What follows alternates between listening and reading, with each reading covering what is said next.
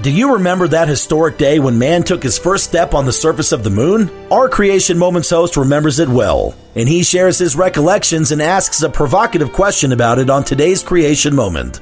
And now, our Creation Moments host, Paul Taylor. One movie that I might like to see shortly would be First Man. The first man to which it refers is Neil Armstrong, the first man to step on the moon.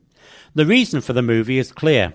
2019 marks the 50th anniversary of that historic mission.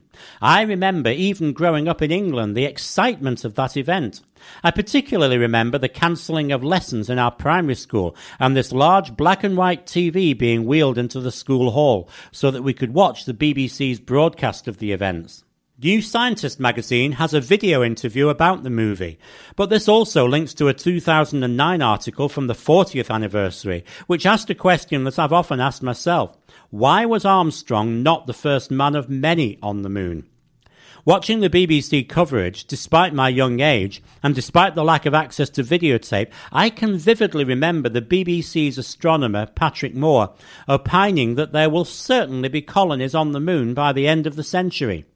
I do not know if there is a major theological point to make about the possible exploration of God's lesser light, yet the desire to explore and subdue the lunar surface seems to me to be part of the cultural mandate of Genesis chapter 1 verse 28. On the other hand, my late mother thought that they'd spoiled the moon by putting footprints on it without wiping any of them away. Have you downloaded our free Creation Moments app yet? It's available now for all Android and Apple mobile devices. Listen to our archive of radio broadcast anytime you like. Download the app today by visiting creationmoments.com and clicking the large photo of phones and tablets.